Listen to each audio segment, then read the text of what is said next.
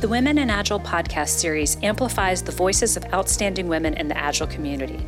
We are dedicated to sharing the wisdom and inspiration our community has to offer by telling our stories, being thought leaders, and having open conversations with our allies. This series is brought to you in partnership from the Women in Agile organization and Accenture Solutions IQ. Hello, listeners. Leslie Morse here. Welcome back to the Coaching Agile Teams mini series as part of the Women in Agile podcast. Sit back and get ready for about an hour of intense content sharing. In this episode of the mini series, Lyssa Adkins and I explore models and how they're the building blocks Agile coaches can use for making sense of the world around them. If you're lacking something to geek out on, then this is the episode for you. We reference more than 25 different models and resources you can dig into. The conversation is built around five different categories of models detecting and seeing problems, navigating conflict, high performing teams, team development, and then product management and product ownership. We were graced by a bit of a quantum flirt when Lyssa asked me to start with the third category I was thinking about, and it turned out to be a brilliant starting point for us to weave the conversation around. Interspersed through all of it, we touch on different challenges and flaws of using models well, and ultimately, you'll get a glimpse into how models help you see more holistically and completely. Models really help us uncover multiple options for how we can work with individuals and teams. And the more we have, the greater our ability to choose an action that has the highest impact. So, as you embark on this listening journey, I want you to think about two important things you'll hear Lyssa say. First, this is all in service of using Agile well. I really love her distinction with the verb using, and I think you will too. And second, there is a lot of ground covered in this episode. It's okay if you do not know all the things. Be kind to yourself. So get ready. Like I said, there's a lot here. Lyssa and I would love to hear from you on what you're learning in this episode, as well as in the whole mini series. So please find us on LinkedIn and let us know what you think. As always, if you want to stay up to date with everything happening on the Coaching Agile Teams mini-series, please visit us online at www.womeninagile.org/cat. I hope you enjoy this conversation. Thanks so much for tuning in. Hello, Lyssa. Hi, Leslie. How are you today? Oh, it's been up and down today, but um, you know, I'm so lucky that I have ways of processing difficulty and especially difficult emotional states. So I'm very grateful for those skills and those models that help me think it through and feel it through. I, I think that's really important. I, I feel a little a little lost, maybe a little upside down today. And so sort of in that same way of having models to serve. If people can't figure out, we might be talking about models today. We're talking about models today. Model, yeah. But how they can be such a great way to, when you're just feeling a little stuck or lost, like ways to make sense of the world around you. Mm-hmm. Um, and so I, there's something about uh, the rest of the Women in Agile podcast episodes that we do and one of the last questions I ask all the guests is um, intended to inspire inspiration in others. Mm-hmm. And it's kind of like, what are you doing for your own professional growth? What are you geeking out on today? So that people can be like, oh, that sounds neat. I want to go learn about that. And um, I sort of want to channel that same desire to inspire through this conversation. That sounds great. Because it could be really easy as we explore what models are covered in the Coaching Agile Teams book, what models have inspired the work you've done, how your perspectives on how we use models and how they serve us have changed over the years.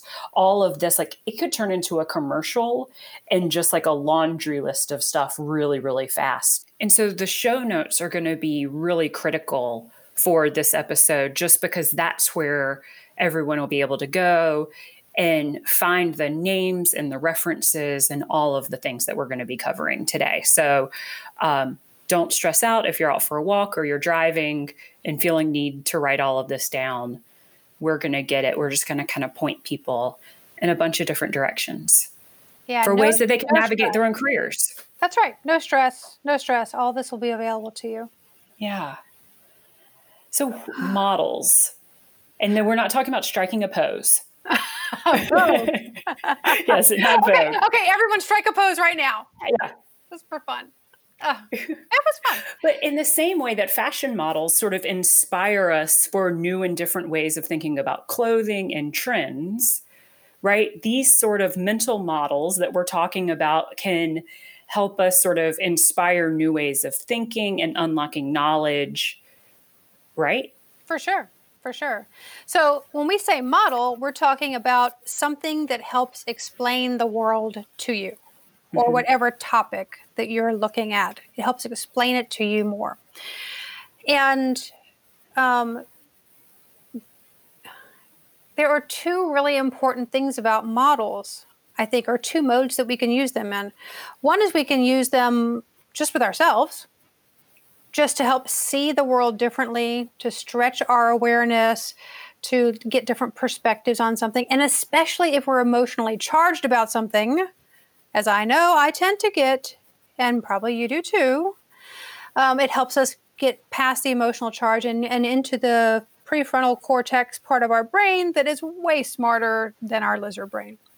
So models are useful to just by yourself when you use them. And then when you are comfortable enough with a model to do a little bit of teaching around it, and you can teach it to a team, then it unlocks that team's ability to see themselves more completely and it increases their system's intelligence and that helps them self organize in a more healthy way.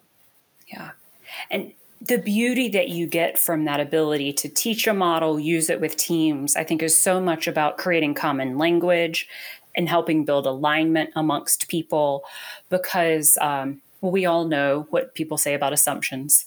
They make an ass out of you and me right? But right. and so if we're making assumptions about how we're thinking about stuff then we may be talking past each other and not even know it but being able to align on a model and using that as a frame of reference for our discussion helps kind of channel everybody in the same direction as we go on this exploration that's right. I mean, to have a conversation about, let's say, conflict or high performance, if you just get into that conversation with no grounding that the model can give you and no common language, people are definitely not in the same conversation. Yeah. Yeah. And so the goal of today is there's kind of five areas of different models that we want to explore. We're going to end up talking conflict. You already mentioned that. You mentioned high performance, high performing teams earlier, aspects of product management, product ownership, uh, working on kind of developing teams and working and kind of detecting around how to see problems mm-hmm. were some of the categories. Why these five categories? Why are they important in that space of agile coaching? And how do they serve agile coaches? Well, one of the main things that we're trying to do when someone becomes a really skilled agile coach is that they can recover from their own problem solving addiction. And instead of jumping in and solving a problem they think they see, what they are able to do is use ways of thinking, oftentimes models, to see things more holistically, more completely, to have multiple options for an intervention they might do, and then be able to choose the thing they think is going to have the highest impact. Yeah, this it's like um, your Mary Poppins bag. Yes. Uh, that is infinitely sized with all yeah. of these different things to pull out the right one at the right time. Right. Here comes the big pole lamp. Here comes the umbrella. Yeah, who knows what we're going to need. But the thing is, right now, what I see from working with thousands and thousands of Agile coaches all over the world is that most Agile coaches are coming to every situation with their very small toolbox. It is not a Mary Poppins carpet bag, it's a small toolbox, and they're taking out the same tools every time. Yes. It's like I have a hammer and a wrench and a box cutter, but that is not enough. What are all the other tools? Yeah. If we were in a simple situation or even a complicated situation, maybe those tools would be enough. Most of the situations we're in are complex. And I love what, um, oh, Rod Collins. Gosh, I haven't thought about him in a long time, but he said this amazing thing. He said, We no longer have problems, we have messes. So that's what most of us are in. We're in a mess that got made over time. it's unlikely that one thing is going to clean up or detangle this mess. And so we need multiple options. We need to be a lot more thoughtful about our interventions. Yeah. Yeah. So models can help. Yeah. And so as we as we talk about each of these five areas today, we're going to talk about why this area is important. What are some of the models that are useful for agile coaches as they navigate this area where you've done your study, what people will be able to draw from in the audiobook. Um, and after we kind of talk about each of these five areas, I want to talk about some of the the risks as well that go along with using models because it's not always as easy as we'd like it to be because inherently all models are flawed to some extent. For sure. And so we'll talk about that as we wrap up today. Does that sound Awesome. good? Yep. All right. Let's make this a little choose choose your own adventure. So we know good. we've got five areas. Where do you want to start? Um, I want to start with the third area that's in your mind. The third area that's in my mind. That's really strange because I had a first area. I don't know what the third area was. So the third one on my note that I wrote down was how we detect and see problems. Okay, well we're already That was the in what was that. third on the paper. we're in that area already, so let's just do that. So, so yeah, I mean, yes, you're not a solo problem solver anymore, like project managers used to be. You're not like the hero that way in agile coaching, but it is still important to detect problems and to see them more clearly before And- sort of galvanizing the forces to act with them. Right, as well as being able to see them in a way that they can be reflected back. And you have the language to help others see them as well. Yeah, Yeah. yeah, for sure. For so sure. when we get into this problem detection and problem solving sort of space, what are the models that you point agile coaches to? Well, the ones that people are going to hear about in the audiobook are in a chapter about problem solving. And they are two surveys essentially. And both are about different aspects of team dynamics. And so those are really important, but they're sort of they are deep dives in just a one out of four areas that I think about in the model that I now more often use to detect and see problems more holistically. And what drove your shift from saying, "Ooh, these two are now," and now I? What, what was the longing that brought you into that journey of having four areas? Well, so the four areas aren't my four areas. This is from the world outside of the Agile space called integral theory. This is a model called the integral model. Um, there'll be information in the show notes about how to learn about it, including some keynotes where we have already applied that model to the Agile space. Right. And when we say integral model, just to make sure we're grounding folks, we're talking about the idea of I, it, we, it's. That's right. Right. Okay. Because that's, that may be some uh, like a phrase people have heard before, but not necessarily know that's called the integral model. Right, and you might not know the depth of it, but that's okay for our conversation right now. Um, I think I think we're at a good enough understand level of understanding. So, if you think about the models that I offered in the problem solving chapter about team dynamics only, that's in the we quadrant. At the time I wrote the Coaching Agile Teams book, I didn't know how strong my bias and my blinders were um, because I naturally gravitate toward individual growth and development and team growth and development. And that has to hap- happen in context of the system in which everything is operating.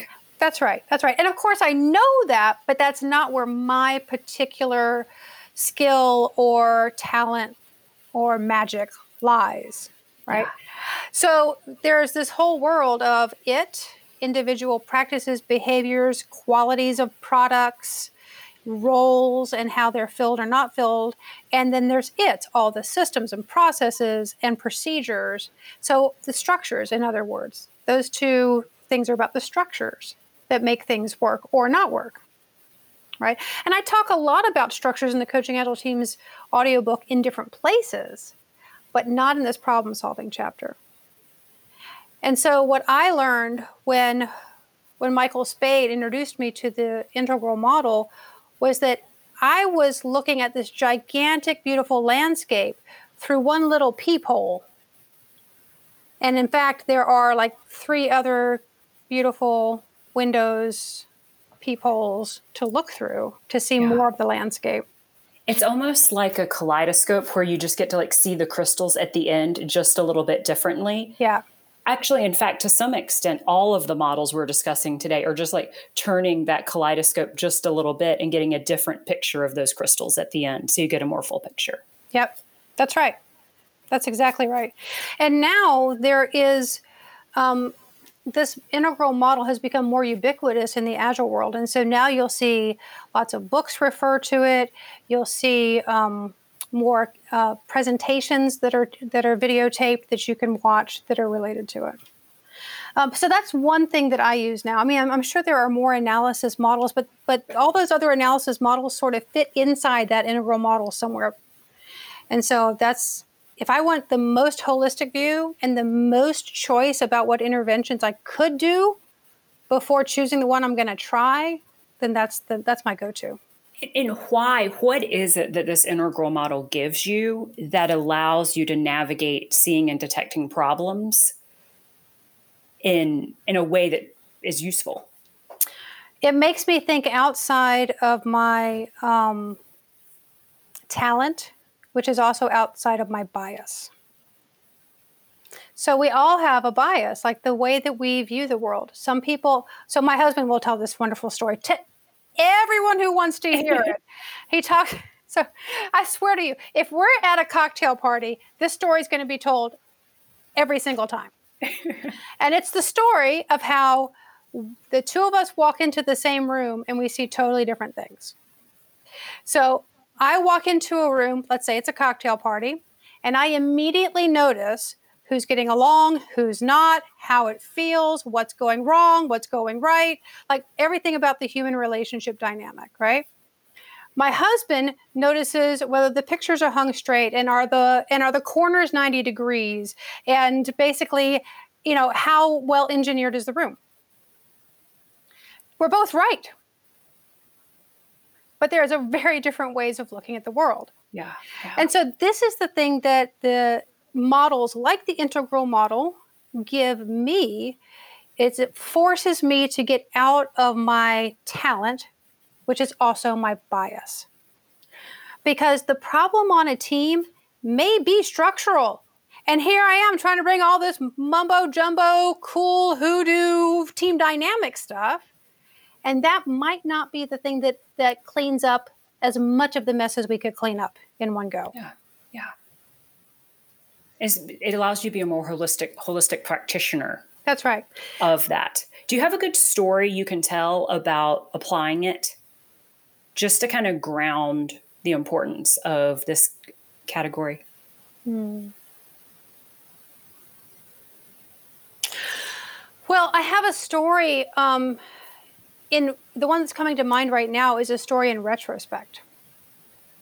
And it was the story of why we decided to sell Agile Coaching Institute. Mm. So this is a story in my own business, right? That we were feeling, um, we were feeling tensions in the we quadrant and in the I quadrant. People wanted to be more of like solo artists. They had things they wanted to express in the world, right? And we tried to bring in another um, sister organization, which created lots of tension in the we quadrant, right? And so I could see that very clearly. But I, but in making the decision to sell Agile Coaching Institute, I said, okay, but hang on, that's that's the normal way I see the world. What about the it and the its quadrant? And so if I look in the it in the it quadrant, you know, we've been getting the message for a couple years that the next product for the business needed to be working on the business rather than creating something new in the agile coaching space. And we just didn't do it. Yeah. So we were left with a lot of operational debt, let's say. Not monetary debt, but like just debt in the way the yeah. operation ran. Yeah. And if we look at the broader system of things, at this time in 2016 and 2017, agile coaching was already becoming commoditized There were people entering the marketplace that were willing to compete on price, for example, and they had instructors that did not have deep skills in professional coaching or facilitation, yet felt perfectly fine to teach that material. And that was a very different world than where we were coming from. And given that those were some of the dy- dynamics going on, also at this time, Agile really crossed the chasm in a big way. Every big company and their half brother were trying to use Agile and saying that what they were doing was Agile, and it was so not what Agile really is. And we were just like, oh yeah, no, that's not the place we that we can bring our greatest talents. That's not yeah. where we need to play. Yeah. So so, you know, being able to step sort of outside the emotion of having grown this organization, having participated in the emergence of Agile coaching as a profession, which was a great privilege, and seeing the it and its factors as well had me go, okay, now's the time. Now's the time. Now's, now's the, time. the time. And so, oh, you actually, I want to use the story, Lyssa, to segue sort of from this idea of integral being a primary model agile coaches can use around detecting and seeing problems mm-hmm. to the fact that you could have just seen that situation just as conflict amongst people and only focused on the team dynamics of it. But conflict in and of itself is an area that has models we can rely on to help us navigate conflict in general. I, I personally think of um, you know, Gottman's work and like what people call the four horsemen um, in, in the stonewalling and defensiveness and, and the things there that help us navigate like what's really going on with team conflict. And that might be my go-to model in the conflict area, but that's not the only one there. It's a good one. The one that people hear about in the audiobook is called The Five Levels of Conflict. That's also a good one because people can start to see um, when once they get into how the language and those levels work, they can start to see how they're ratcheting up. And then the agile coach can say, okay, hang on. Feels like we're ratcheting up. Where are we here and where do you want to be? And so that's mm-hmm. a very sort of linear model that's easy to apply in the moment or easier to apply in the moment. None of these are easy because when, when people are in conflict, something is at stake. And so yeah. by definition, it's it's sort of a, a dicey moment. You know? Yeah, and that is not the time as the agile coach when the conflict has happened and when it's heated to be like, "Oh, hold on, let me teach you about this." Hold on, yeah.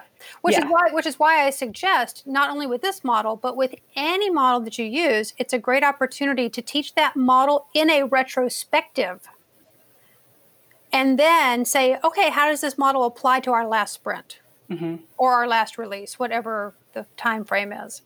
Because that's a great way to help people just look back at the last thing and get some a different slant. That's which is the whole purpose of the retrospective is to just get a different slant on the last time frame and pick a couple things we could do better. Yeah. All right, so that's a great time to teach models. Yes. Yeah, absolutely. What else about conflict in the the role of agile coaches when teams are in conflict and how how these models of the the five levels or you know the four horsemen can help go through that. Well the the thing that most people don't recognize i think still and maybe i'm still coming to really understand it is that it is possible for conflict to exist and for it to not be solvable i do talk about that in the audiobook but i talk about ways of working with that that are useful like increasing positivity for example but i don't talk about designing alliances. Mm. and so in a nutshell a designed alliance can be around any topic.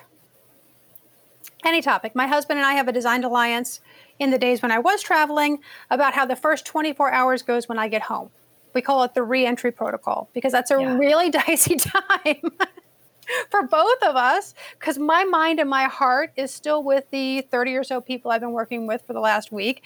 He's missed me. He's got a bunch of stuff he wants to talk to me about, and those two things don't necessarily mesh. So, yeah. We have we've designed a way for both of us to be satisfied, even though that was um, for a while an area of a lot of tension. Yeah. So the same thing can exist. It's not like we resolved it we did not resolve it, but we found ways to both be satisfied. And so that's the thing about designing an alliance. It can be around the fact that these three team members see something totally differently. They, they want to work in three totally different ways. And there's no way you're going to convince them to all sort of compromise to a lowest common denominator, or you might, but it won't last very long. But so, how can you take the the the not even the best of the three, but how can the three understand each other's ways enough and what each other needs that they go, oh, okay, cool. So you need it that way. I can I can make this little adjustment over here, and make it easier for you to have it that way. That's what an alliance is about. Yeah, it, it really gets you focused on what are the outcomes you want to create together. And and then how what what do we need to do in order to achieve those outcomes? Yep. Yep. Absolutely. Because some conflicts are so um, challenging that they can take a long, long time to um, settle. Yeah. To settle out. Notice I didn't say resolved. No. Right? Yeah. This is our this is our misnomer. Our misnomer is that we can help teams resolve conflict. We can't. And in fact, if we're trying to do that, oftentimes we might be trying to tamp it down and make it nice and harmonious looking, which is, in my opinion, more damaging yes. than the volcano kind of stuff okay. that comes up every once in a while. Right. Stop. Let's slow that down and let's say that again. What is the risk around coaches working with the teams to resolve conflict? The biggest risk is that teams don't get good at resolving their problems themselves. Yeah. That is the biggest problem. See, the problem is not that we have problems. The problem is that we freak out when we have problems and we think we have to make it go away immediately.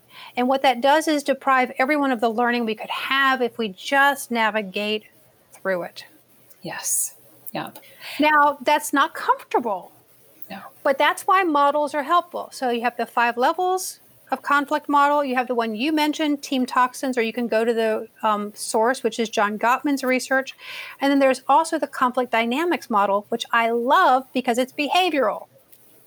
It's behaviors that you can see externally or things that are going on in, internally for people that they can reveal to each other. Yeah. So once teams have this language, then they go like, then they say things like, oh, hang on, are you yielding? Hang on, I don't want you to yield because I don't want you to be resentful about this. Yes. Like, wouldn't that be a cool thing to hear out of one yeah. team member's mouth to another? Yeah, absolutely. Another thing that I find that serves me uh, when, in situations of conflict is paying attention to that positivity ratio and the idea of um, how many, if I borrow a little bit of the Brene Brown kind of lens on it, it's like how many marbles are in the team's relationship jar. That's right. Because for every positive interaction, you're kind of adding one marble to the jar. And for every negative interaction, about five marbles are taking taken out. And so when we're in these heated conflict situations and we're falsely tamping down the conflict just because we want everybody to get along, those are actually kind of creating the breeding ground for more and more negative interactions, not marble depositing ones because the way if you're able to visualize how full is the jar it, it gives you another clue on kind of what models to use. Because if it is a low relationship balance amongst the team, the way you can work with and navigate conflict is going to be different than that everybody's good around putting mm-hmm. positive tokens into yeah. the jar as well. So this is under the heading of help things go right rather than solve things when they go wrong. Yeah. Right? Yeah. So one of the ways you can help things go right is to increase the positivity to negativity ratio, put more marbles in that jar. And the place it starts is with you.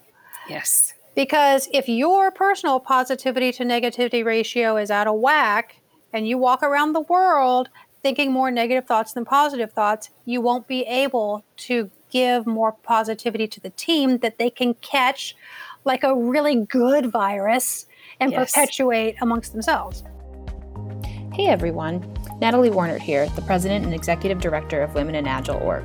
I wanted to thank you for listening to this episode of the Women in Agile podcast series. We're thrilled to have this as a platform to showcase the wisdom of our community. We'd love to get your help to amplify the reach of the series by asking you to go over to iTunes in order to rate and review us. After you're done, take a screenshot of your rating and review. Then, post a screenshot to Instagram, Twitter, or LinkedIn and tag hashtag Women in Agile. If you do this, we'll not only reshare your post, but also add you to a monthly drawing to receive a Women in Agile goodie bag filled with WIA stickers and other treats. Thanks for listening. In, in other conversations we've had, we talk about Agile being done well. Mm-hmm. And I even I, I, know you know building high performing teams is one of these other categories that we want to talk about. But I even find that phrase a little prickly for me anymore. Like, what does it mean to be high performing? And you may have even alluded to that earlier. Um, and I'm not entirely sure. I want an outcome to be like, oh, I've got a high performing team. Like, I have a team that loves each other, that wants to work together, and like, you know, their customers love them, and all of these kind of things. Like, because high performance is almost just so vague but what what are those models that can serve having that conversation to bring alignment on what we mean by high performing and and getting people to a state that like this is a team I want to be on. Yeah. So what what you're referring to like the prickly piece of that and I feel it too is the imposition that um, that teams need to just constantly strive to be high performing. And somehow this is related to how they're measured or viewed in the mm-hmm. organization. Mm-hmm. And and one of the things I, I I hope I stressed enough, I believe I did, and people will hear it in the audiobook, is that that it is not about reaching a certain place and then da da da, we're high performing, woohoo. Yes because even teams that get to a fairly high level of performance do not stay there long. Something will happen in the exterior environment, something will happen interior to the team, something will happen that will knock them back. So, so more important than arriving at high performance, if there even is a thing, is the idea of how to recover from setbacks and resiliency. Let, and let that be more of a measure of team health. Yeah. The only reason I talk about high performance is because um, of the desire to strive. People have a desire to strive, they have a desire to do better. Yeah. Most people do. Well, it's and, the Dan Pink autonomy, mastery, and purpose which I guess is another model to some extent. That's right. Like, yeah, we like, we want to be masterful as a team. It's that Absolutely. desire to to do it. Yeah. Yeah. And you know, and we want to feel that there is some forward motion. Right? That we're not in a hamster wheel going around and around and around seeing the same scenery. We want to see different scenery. And so yeah. that that is the purpose of a journey of high performance. It's not to meet some sort of externally imposed desire. You know. So if it's a journey, then pretty much any model of high team performance will work. The most important thing is that it's a model that you believe in enough that you've researched it, you can teach it in about 10 minutes, and you can start a conversation with it. Because that's yeah. the whole purpose of most of these models is to give people enough grounding, enough of a shared mental um, concept, and uh, more importantly, a common language, a common yes. set of definitions yep. from which to have a conversation. Yeah. So, what are the models that you look to here?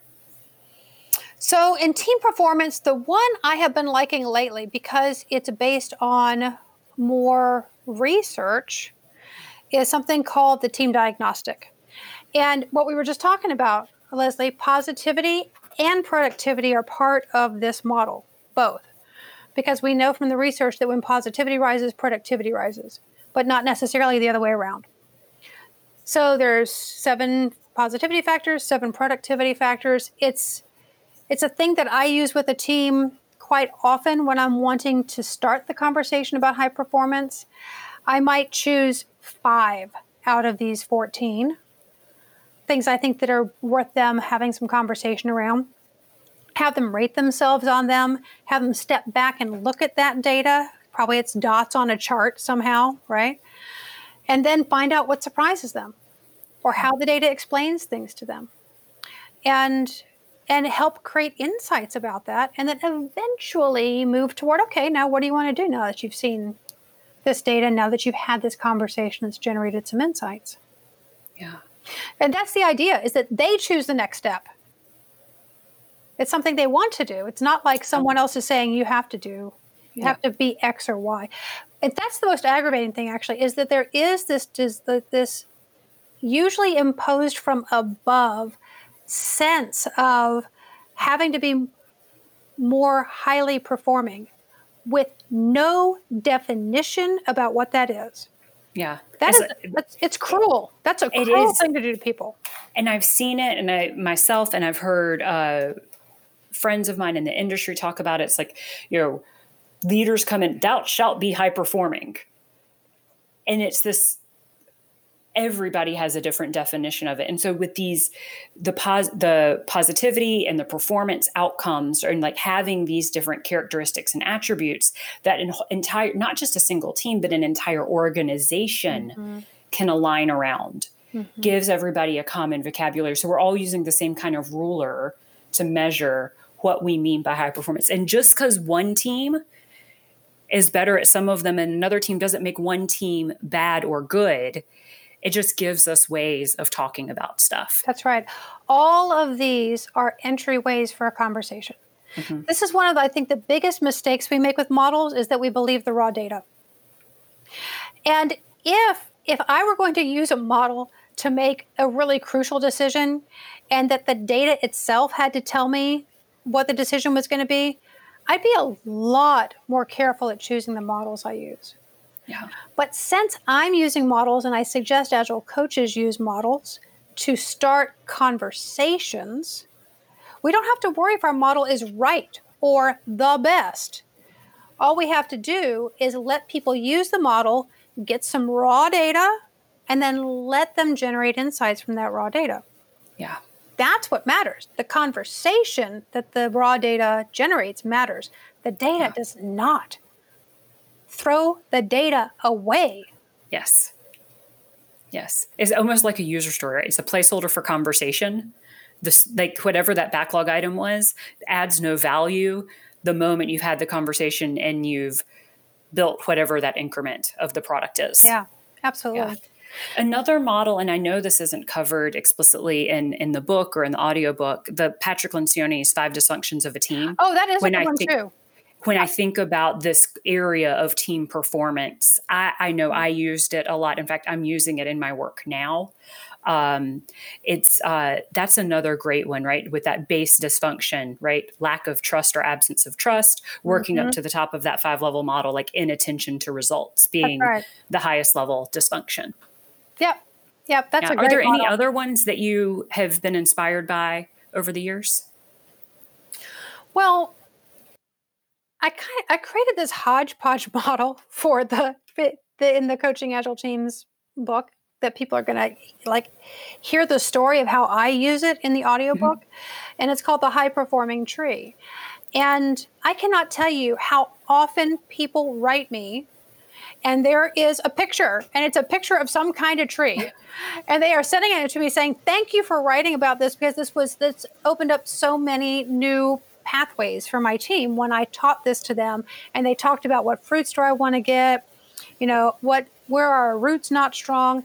And so one of the things that that kind of model has going for it is a metaphor. So and a lot of models don't. Metaphor can hold a lot more complexity. Mm-hmm. I love metaphors. Yeah, right. So, so you know, it's a trade-off. Like, are you going to use this model that has more specific definitions, or are you going to use a model that has more metaphor? And both are useful. Yeah. Yep. Yep. In fact, striking that balance is really useful. Yeah. Uh, so the fourth area, and, and it's it's been interesting how you asked me, like, let's start with the third one on my list. We need to detect and see problems. Hmm. Sometimes we're seeing problems with conflict. As we're working through conflict, that's holding us back sometimes from high performance. This is kind of all about like the fourth one here, like just developing teams and working on teams and their development. When I think one of the first things that agilists are exposed to from a model perspective, here's the idea of shuhari. Yep right which starts with can start with yourself and apply to the team as well but what else goes into this idea of team development for you well the the thing that has that I've been using a lot in the last few years is this notion of team development from um, the, the book called The Wisdom of Teams by Katzenbach and Smith. It's an old book. It's an old book. But the reason I use it is because so many people are thrown together without the requisite um, groundwork for really being a team. And then they're told you have to perform like a team.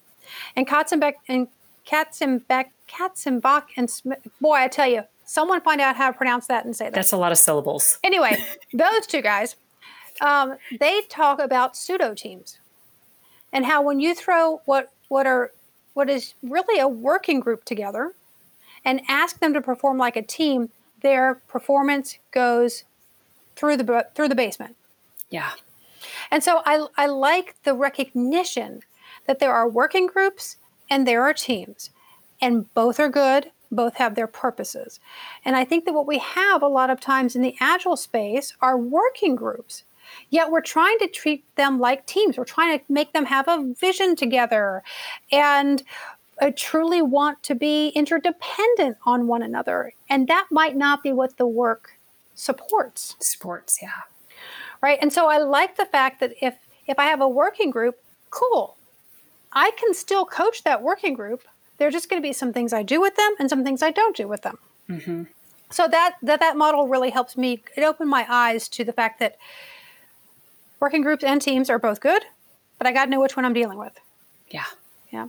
The other one um, that I just thought about, oh my gosh, is the Drexler Sibbet model of oh, team development. Oh my gosh, it is really, really good.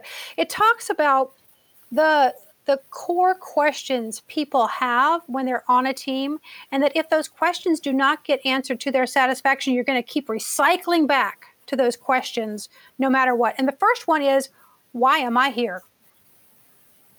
Why am I here is the first question. And so oftentimes we can pull team members together and say, you're going to be a new team, and here's your backlog, and here's your product, and here's all this other stuff. And we haven't addressed some of the first couple questions, which means that team's going to constantly recycle back to it. Yeah. Well, then that reminds me of um, another thing that I've learned, which is something like 69 percent of problems are always perpetual, mm-hmm. whether it be sort of in relationship or in team dynamics or as teams work together. And that idea of having things recycle and how you handle that, right? It's just, just like it. It's like all of these different dimensions of models that we're exploring, how much overlap there is here. Yeah. And how sure. you can use them in so many complementary ways. Well, you know, I realized I was watching a board of directors um, just in their normal day long meeting because we were finding out could I be their coach? And I realized as I was watching them that I had 17 separate models in my head simultaneously. And I started writing down on my iPad the like the like the frames of each of these 17 models? Because mm-hmm. i found that as i saw something in the way they interacted it fit in this model. Oh and it gave me a little bit of an insight into the into what that model brings me. So i suppose in a lot of ways these models are ingrained in me in a way that i don't even necessarily recognize because they just now become a different oh they're like fashion glasses. Ooh that's nice. They're like a different pair of glasses i can put on. I want the red frame ones this time. Yeah. No i love that. Yeah. when then it's like because as you already alluded to right no you know all models are somewhat inherently flawed. No model is right or wrong. They have overlap you know so it's like where are the patterns that you can pull from that allows you to see that larger meta model. That's right. That you're kind of talking about. That's right. But that you're only able to do that once you invest in learning any given one of them enough hmm. um, so that you feel comfortable applying it and that you're doing it in the way that it's intended. Because it's easy to misapply models and there's opportunities to do damage sometimes as well by taking them almost too literally. And we're, we're, we're drifting a little bit towards the risks and models, but if you're if you're ready to go there for a moment, yeah. perhaps we can. Oh, but the only thing I want to mention in this under this thing of team development is some new work that's come out that I really appreciate. by Heidi, yes, let's do that. By, yeah. by Heidi Helfand. She has this book called Dynamic Reteaming. And she's talking about what happens when your team composition changes, either because you want it to or because it happened to you. Um, and she uses what's called the panarchy cycle and applies that to team life. And so, like a team starts, it flourishes. Maybe it starts to get you know a little bit stale, you know, and should. And then the question of like, should we have it flourish again, or is it time for it to fade and maybe even die? Yeah, it's like the notion we have that teams need to be together forever. Number one, I don't think probably ever happens. But number two is not necessarily even healthy. Yep. And so let's recognize when something has run its course. Yep. Right. That reminds me of eco cycle planning, which is a liberating structure that can be similar kind of thing of how do you look at that around product development. Mm-hmm. So similar model there yeah. Um, to what and Heidi's been on the Women in Agile podcast series before. Um, so if people want to go find that episode, they can learn more, more about dynamic reteaming with her. But what was the name of that model again? It's called the panarchy cycle. So it's another panarchy one, cycle. It's another one of those gigantic models from yeah. a philosopher. So you could literally spend a decade really understanding that model, just like you could spend a decade understanding integral theory. Mm-hmm. Um, or you can, you know, piggyback on the work of Heidi Helfand, who's applied it to Agile, or Michael Spayd, Michael Hamman, who've applied Integral to Agile. So, yep, that's great. Anything else in team development? Just have a model. Yeah. For, for God's sake, please, please have a model of team development.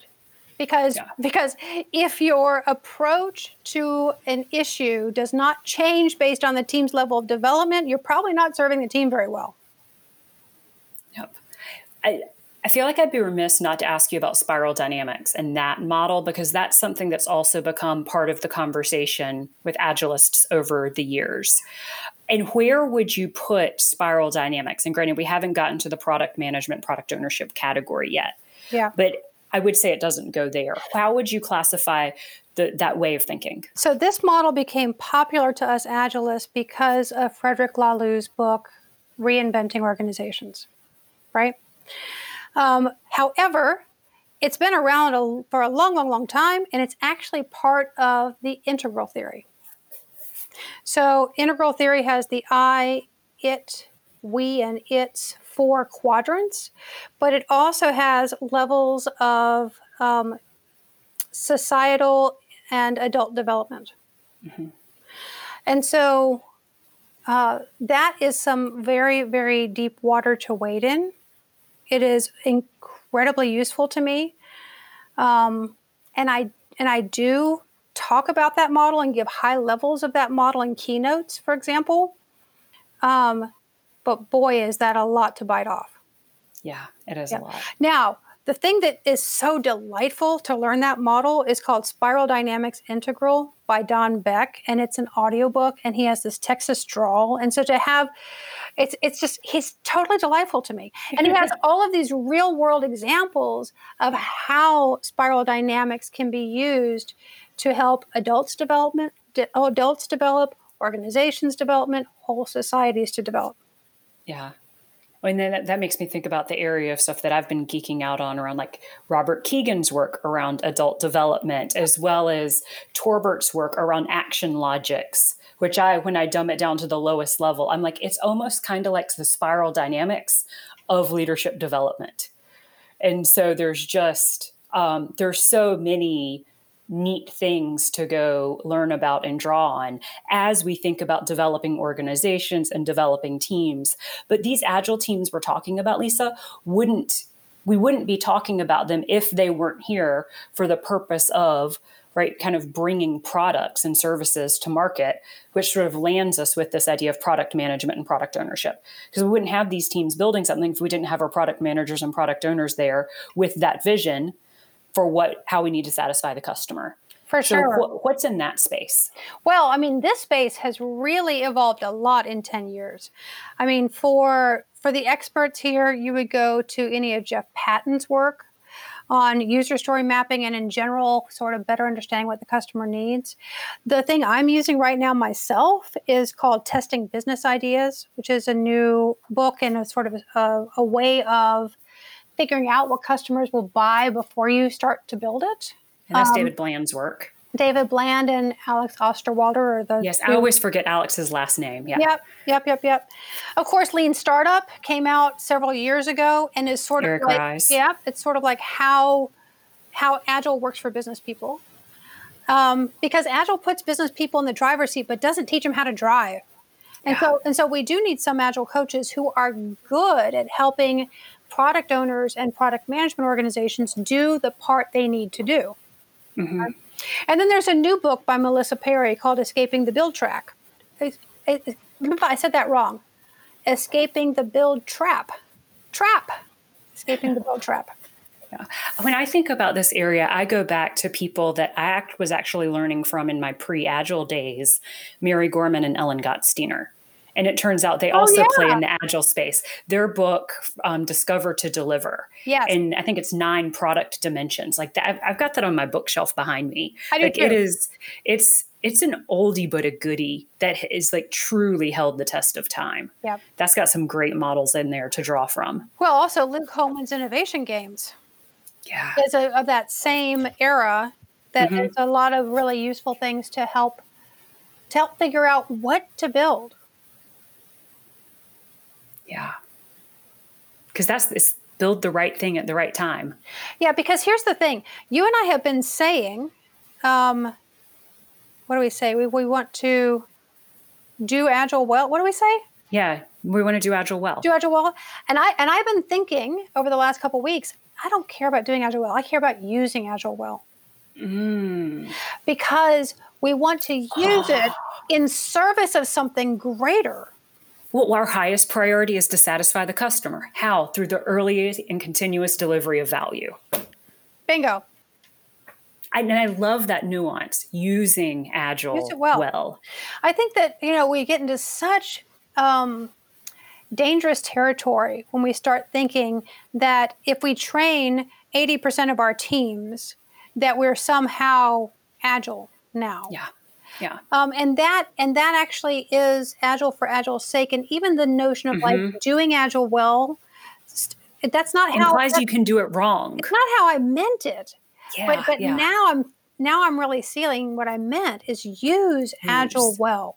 And that that goes to our conversation that we've had about like is it well, is it right, is it wrong, and using it well. Mm-hmm. I think that's a really important nuance. Yeah. Um, before we wrap up, I just um, I want to mention another model. Oh yeah, what you got? Which I don't know. Maybe it's not a model. I'm not entirely sure. You tell me. But it's well the Dunning Kruger effect. Okay. Right, which is kind of almost like a model to some extent. It's a mental model about thinking about learning and that idea of you know what you know, you know what you don't know, you don't know what you don't know, and you don't know you know it, right? Those are the four. Areas of this model. And there's something about the journey of developing your skillfulness as an agile coach when you start getting exposed to more of these models where in the dunning-kruger thing we talk about like falling off of mount stupid mm-hmm. it's like mm-hmm. all of a sudden you realize there is so much i don't know and it can become paralyzing. Like why am i even doing this? I'm imposter syndrome everywhere. Like this is ridiculous. I'm never going to have it all figured out.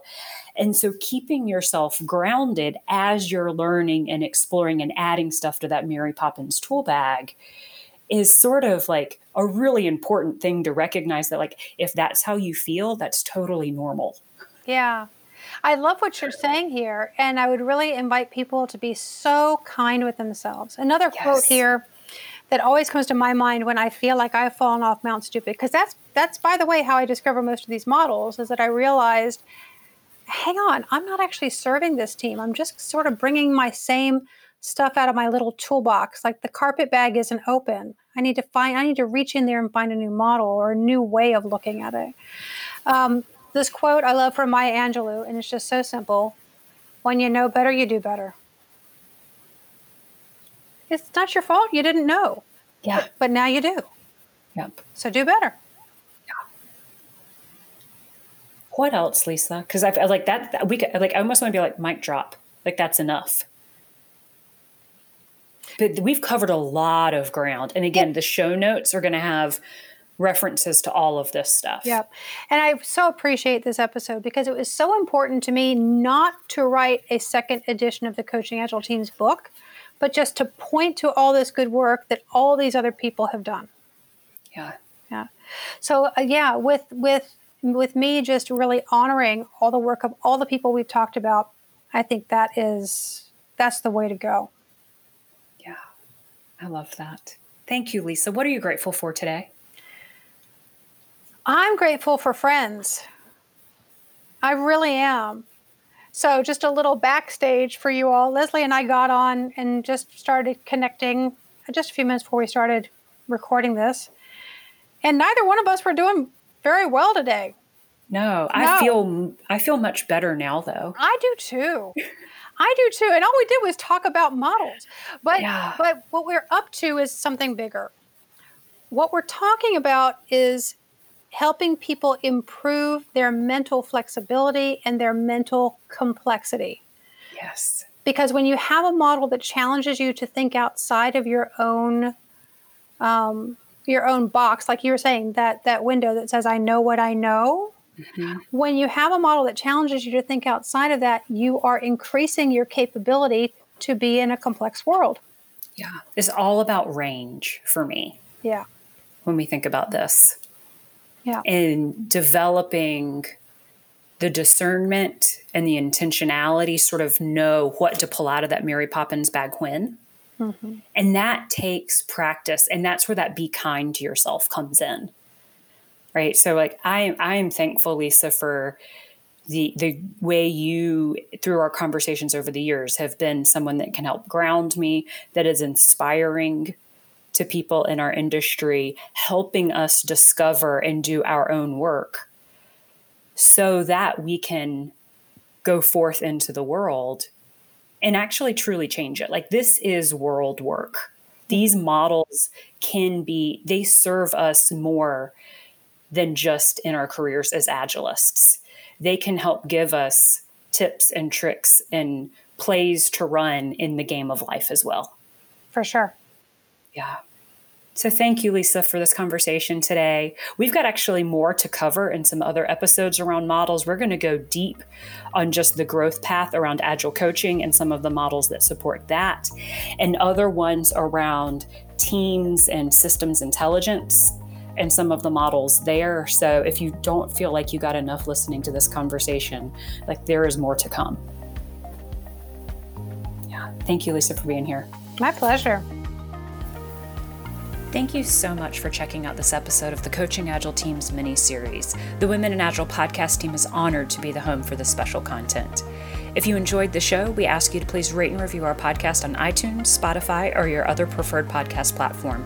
That will help us achieve our mission of amplifying the voices of women in our Agile community. As always, a huge thank you to the Women in Agile podcast sponsor, Accenture Solutions IQ. And if you're interested in finding out more about the initiatives from the Women in Agile nonprofit organization, we invite you to visit womeninagile.org. Thanks again for tuning in.